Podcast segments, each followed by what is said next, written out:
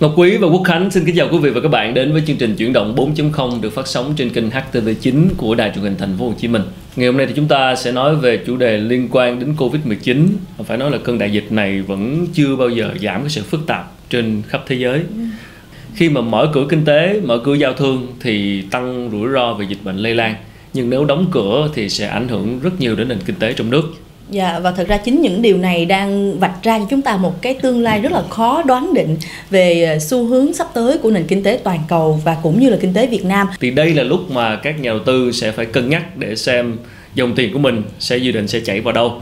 Và chúng tôi xin được uh, vinh dự được kính mời đến trường quay sự tham gia bình luận của tiến sĩ Đinh Thế Hiển là chuyên gia kinh tế sẽ cùng đưa ra những góc nhìn về cơ hội đầu tư của năm 2021 và trở về sau khi mà ừ. chúng ta chờ đợi cái đại dịch này đã qua đi. Xin cảm ơn anh Hiển. Xin chào quý vị và các bạn xem đài. Xin chào hai bạn.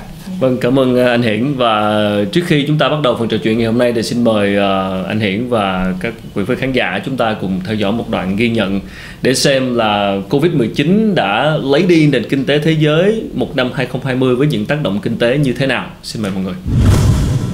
Có lẽ ngày 17 tháng 11 2019 sẽ đi vào lịch sử nhân loại bởi đây là ngày ghi nhận ca nhiễm corona đầu tiên.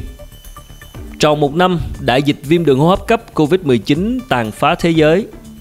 Ước tính con virus này đã lấy đi của thế giới khoảng 2.000 tỷ đô la đến 4.000 tỷ đô la, tương đương 4,5 đến 5% tổng GDP toàn cầu.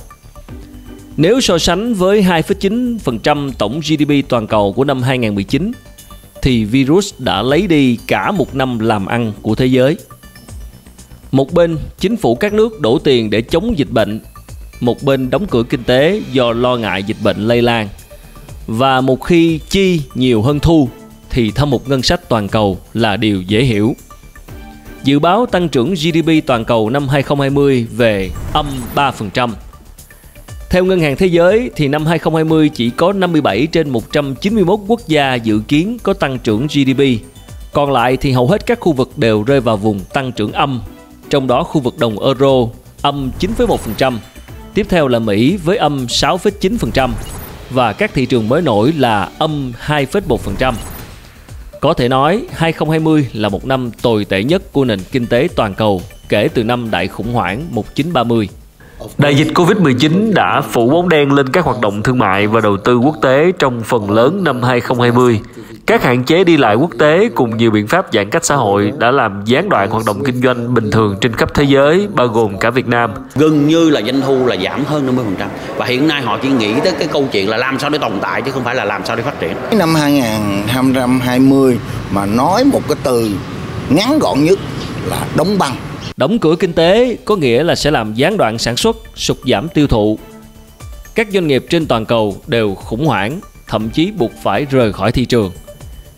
Theo một kết quả nghiên cứu của công ty bảo hiểm thương mại Mỹ Erlo Hermes công bố ngày 20 tháng 7, dự đoán tỷ lệ các công ty phá sản sẽ tăng tới 35% trong giai đoạn từ năm 2019 đến 2021. Và đương nhiên theo sau đó là tỷ lệ thất nghiệp toàn cầu gia tăng theo Tổ chức Lao động Quốc tế, ước tính sẽ có 25 triệu lao động toàn cầu mất việc, tương đương 0,3% dân số toàn cầu. Như vậy, hiệu ứng domino bất ngờ càng quét từ y tế sang kinh tế khiến cả thế giới trở tay không kịp và cách ly là giải pháp duy nhất mà chính phủ các nước có thể đưa ra. Cụ thể, cuối quý 1 2020, guồng máy kinh tế thế giới phải ngắt cầu giao. Trong gần 3 tháng, cung sản xuất và cầu tiêu dùng đều đóng băng – một cú sốc chưa có tiền lệ đã buộc các nước phải dùng đến phao cứu trợ khẩn cấp. Trong đó, Hoa Kỳ, nền kinh tế lớn nhất thế giới, phải bung ra gói cứu trợ khổng lồ 2,2 ngàn tỷ đô la Mỹ.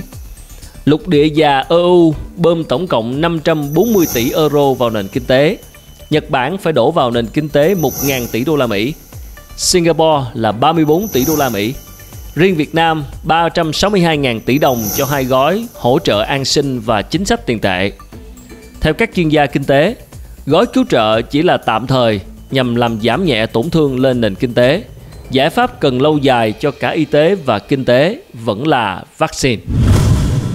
Vâng, có thể thấy qua đoạn ghi nhận vừa rồi thì uh, 2020 là một năm phải nói là hỗn loạn của nền kinh tế toàn cầu đúng không quý? Dạ và rõ ràng là chúng ta thấy là từ mọi thành phần kinh ừ. tế, từ mọi ngành nghề, từ sản xuất, thương mại đến dịch vụ và không chỉ những doanh nghiệp nhỏ, doanh nghiệp vừa mà cả những doanh nghiệp lớn, những ông lớn thì cũng bị tác động bởi đại dịch Covid-19.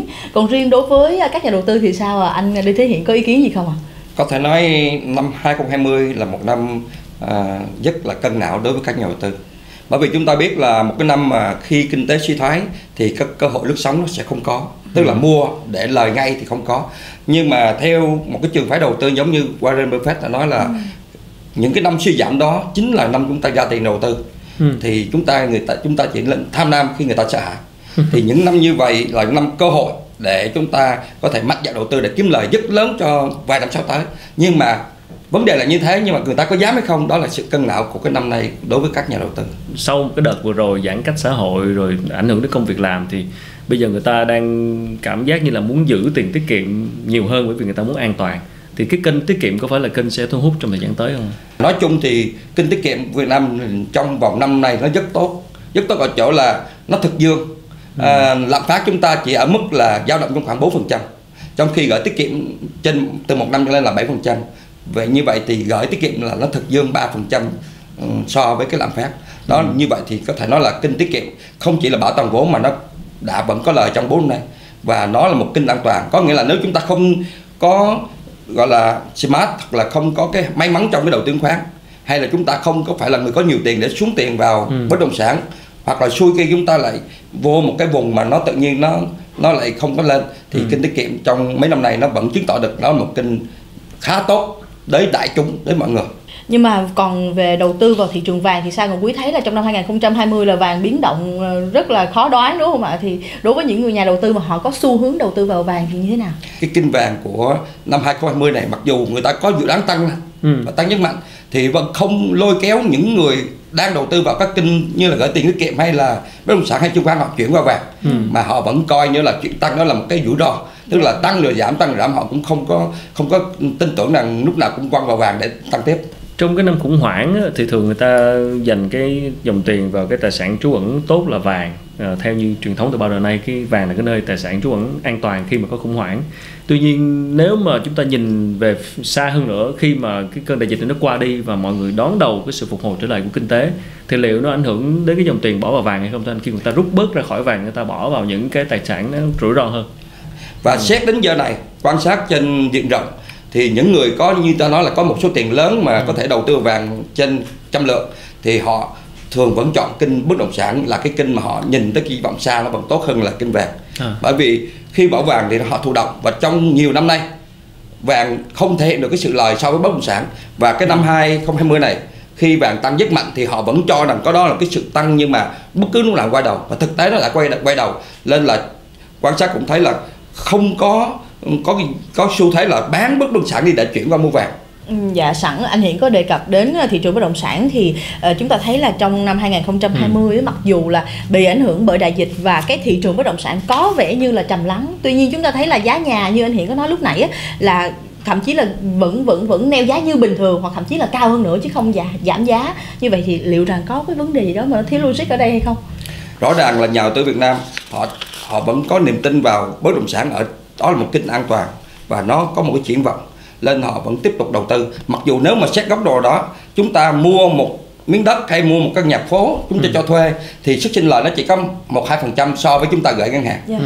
nhưng mà họ vẫn nhìn vào cái tương lai và tương lai này tôi cho rằng nó vẫn có cái có cái lý của nó bởi vì chúng ta biết là Việt Nam chúng ta vẫn là một cái nước tăng trưởng ừ. một nước đô thị hóa và tất cả những cái giá trị của đất nó đang được tăng lên không phải là cái chúng ta nói là đất chật người đông ừ. mà nó là cái sức sống của nền kinh tế và cái sự hạ tầng của thành phố của chính phủ đầu tư rất mạnh cho các vùng. Thì như vậy cái giá trị gia tăng của đất nó nằm trong cái sức phát triển kinh tế và cái sức đầu tư hạ tầng uh, càng ngày hoàn thiện lên đó người ta vẫn tin tưởng vào đất cảm ơn dạ. những về những thông tin vừa rồi và À, như lúc nãy thì cũng nói về thị trường chứng khoán thì ở đây chúng ta sẽ cùng theo dõi xem uh, xu hướng về các ngành nghề sẽ uh, phát triển trong dự đoán trong năm sau qua một ghi nhận ngắn của chương trình ngay sau đây về bức tranh của đầu tư kinh doanh và uh, góc nhìn của các doanh nghiệp.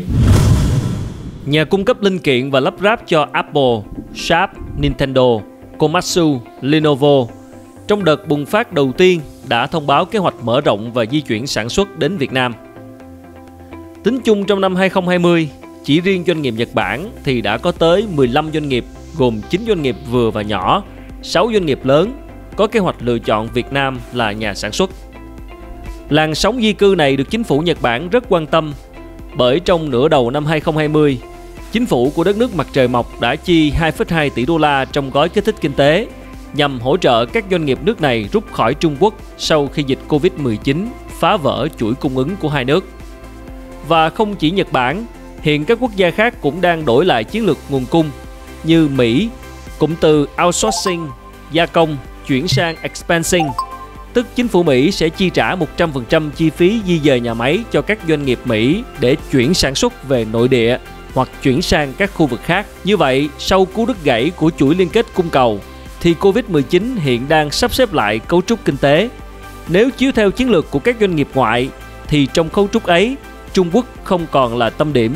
Công xưởng toàn cầu xuất hiện những cái tên mới đến từ các nước mới nổi châu Á như Việt Nam, Malaysia, Indonesia, Thái Lan, Philippines.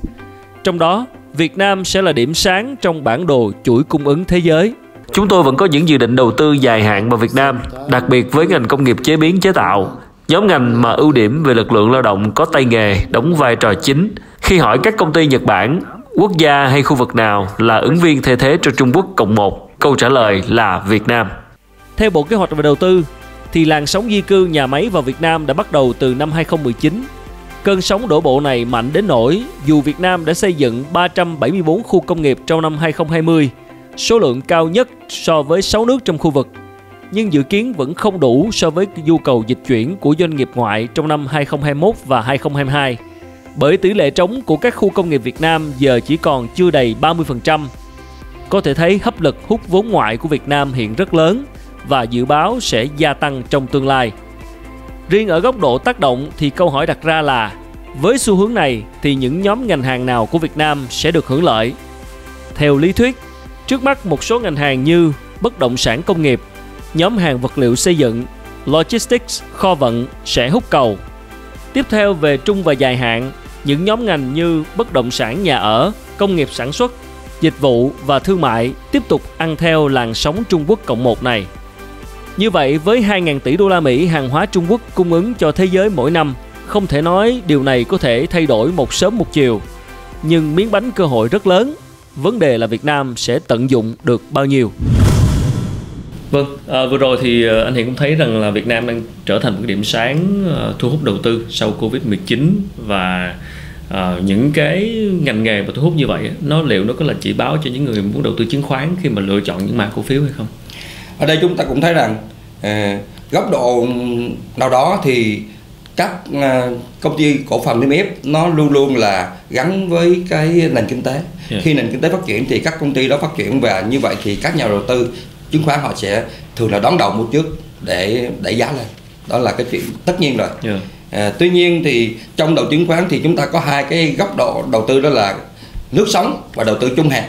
Thì đầu tư trung hạn thì chúng ta không không nói bởi vì cái đó là chuyện đương nhiên. Khi mà người ta thấy cái chỉ vọng kinh tế thì người ta mua những cổ phiếu mà những lĩnh vực như là logistics những lĩnh vực như là bất động sản công nghiệp những lĩnh vực nó có liên quan giá trị lan tỏa và người ta nắm giữ trong vài năm thì chuyện đó là là cái triển vọng là rõ ràng.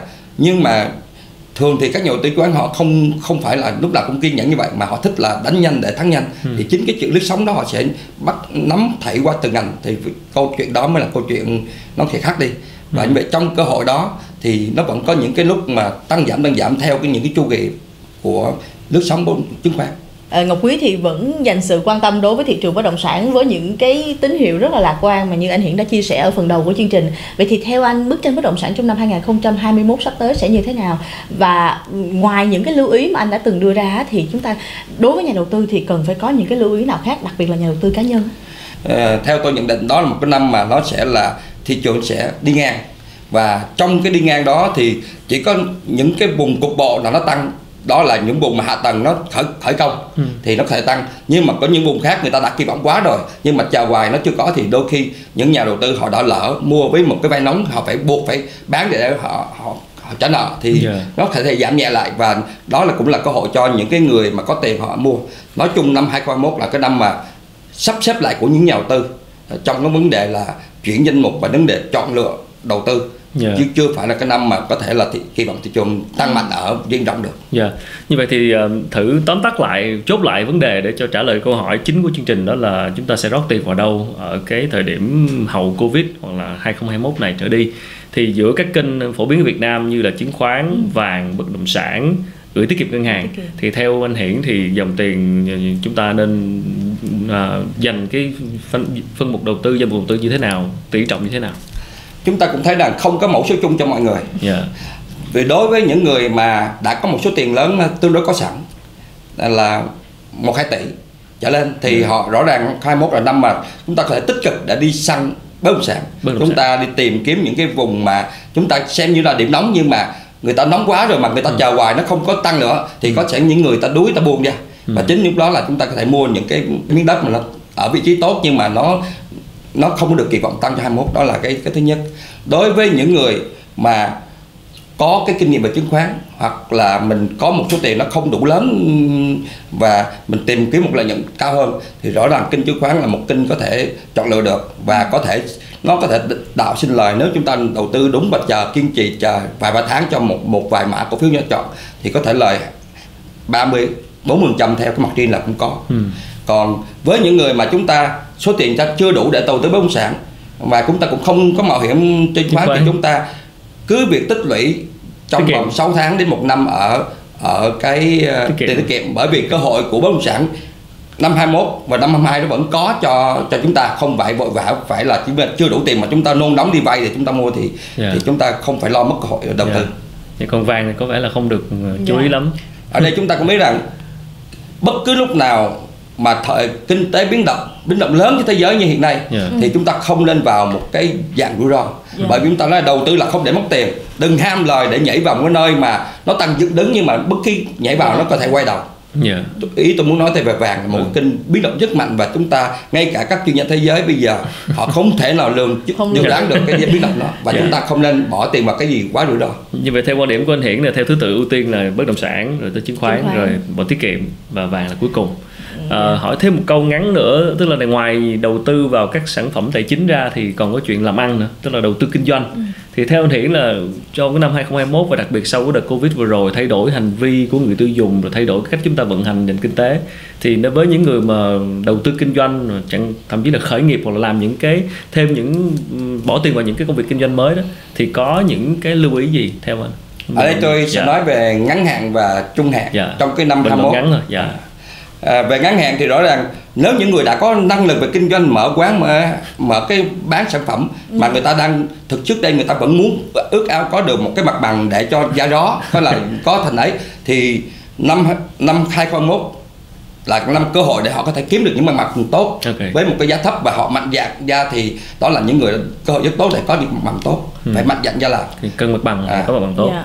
còn một số người khác thì rõ ràng cơ hội của chúng ta nói là 4.0 nó đang chuyển dịch. trực tuyến và trong cái thực tế của 2020 nó đã định hình đến một cái tiêu dùng họ online. Dạ. rất vững chắc và cái người tiêu dùng này họ đã đã tin rằng mặt hàng online cũng tốt như là mua trực tiếp. Và như vậy chúng ta có thể nhắm tới những cái việc ờ, kinh doanh mà nó đi tới là là giao hàng không cần phải qua mặt bằng.